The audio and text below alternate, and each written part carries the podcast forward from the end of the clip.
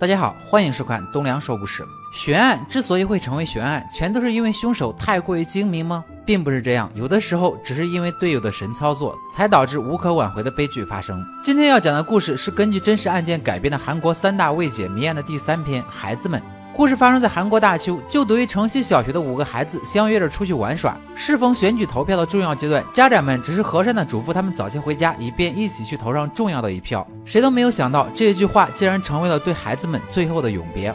孩子们商量着到山上去抓青蛙，便兴冲冲地跑了。而家中正在洗碗的钟浩妈妈却突然间心口一阵剧痛，仿佛提前预知到了危险的到来。随着天色渐暗，家长们相继发现自己的孩子不见了。心急火燎的家长们一起去警局报案，谁知警察不以为然，认为孩子们只是玩的忘记了时间，并急着赶着要去为选举投票。然而转眼间，时间已经过去了四个月，始终没有回家的孩子们，终于引起了警方的重视。警方派出了大量警力，在全国范围内展开了地毯式搜索。电视台也在反复播报此类新闻。我们的男男主正是电视台赫赫有名的制作人姜导演。此时，姜导演对于五子失踪的节目不以为然，甚至因为占用了自己节目的播出时间，很是不耐烦。此刻的他身居高位，眼前都是公于民，根本顾不得与他无关的事件。另一边，负责五子失踪案的刑警老朴正在钟浩家安装电话，并且告诉钟浩妈妈如何使用电话录音，以便有天犯人打电话到家中，可以对此人进行追踪。而家长们也没有松懈，他们坚持着到人多的地方发着厚厚一沓的寻人启事。由于心无所依，他们甚至去向算命的神婆请教，但他们做的这些都不过是杯水车薪罢了。每个人脸上都写满了疲惫和绝望。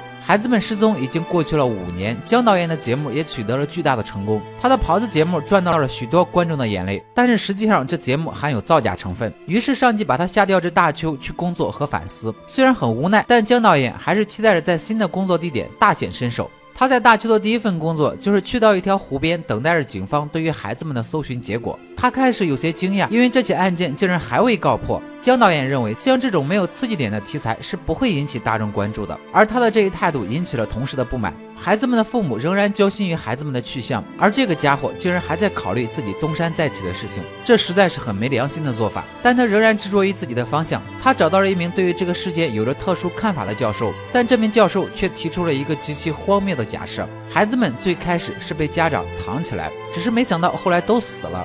姜导演于是找到了老朴，向他说明了这一观点。老朴不愧为正义的刑警，他当即告诉姜导演不要听信别人的胡扯。但姜导演显然被教授的说法迷住了。此时，教授更进一步提出假设：钟浩的妈妈有问题。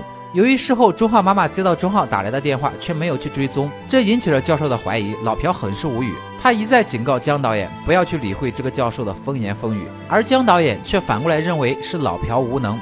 教授和姜导演于是登门拜访钟浩的家长。教授察觉到钟浩一家的怪异行径，认为钟浩一家就是凶手。这下老朴忍无可忍，彻底不想再理会这两个疯子了。于是教授连同姜导演再次到钟浩家中，打算彻底揭露此事。然而赤裸裸的现实给了他们响亮的一巴掌。他们的猜想根本找不到证据。非但如此，他们的所作所为刺痛着每一位家长的心。待人群散去，钟浩的爸爸妈妈无助地坐在门口，心灰意冷。他们觉得被怎样误会都没有关系，只希望有人不要这样放弃孩子们。而后教授身败名裂。老朴被调职，姜导演也辞去了工作。他的妻子生下了一个孩子，他回到妻子身边，开始承担作为父亲的责任。时间到了冬天，钟浩爸爸得了绝症去世了。随着台风的登陆，山体滑坡事件频发，孩子们的尸骨终于找到了。讽刺的是，孩子们的尸骨就在那山中。之前对此展开地毯式搜索的警方竟然没有找到他们，不是对手太精明，而是友方太愚蠢。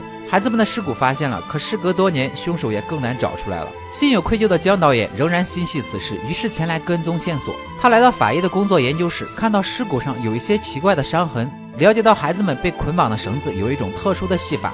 他终于明白，孩子们不是被普通的杀死。而是在生前遭到了虐待。姜导演找到了多年未见的老朴，老朴对他说出了自己得到的信息。原来老朴曾经目击到开着车的凶手，他知道凶手的身份，但是他并没有任何证据能够证明这一点。随后，姜导演得到了老朴手中凶手的肖像，他来到孩子们尸骨被发现的地方，躺在坑中，用衣服蒙着脸，去感受孩子们当时所感受到的恐惧。他以孩子们的视角去观察凶手对待孩子们的一举一动，他思考着。随后，姜导演拿到凶手的肖像和车牌号，来到凶手的家中调查，并确认了他的身份。他回到车中，想要等待凶手的出现。却在车中不知不觉睡着了。正是因为他的松懈，使得凶手发现了他。凶手计上心头，刻意带走了他女儿一小段时间，这使得姜导演感到不安和愤怒。他追着凶手来到了一个屠宰场，终于与凶手面对面。凶手在姜导演面前杀了一头牛。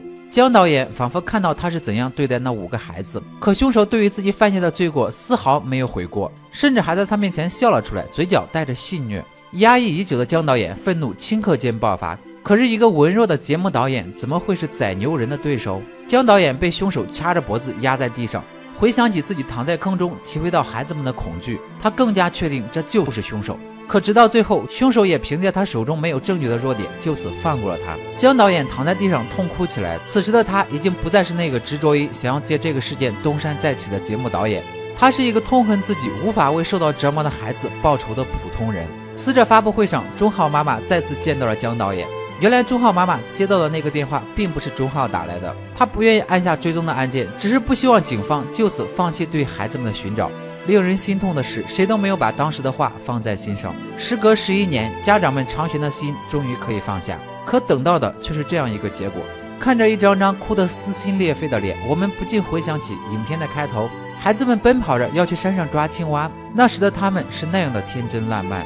此时的钟浩想必在天堂与爸爸相遇了。孩子们，愿天堂平静而美好，愿你们永远不再受到伤害。好了，今天的故事就说到这里。喜欢我的朋友，记得点赞、评论、关注一下。我们下期再见。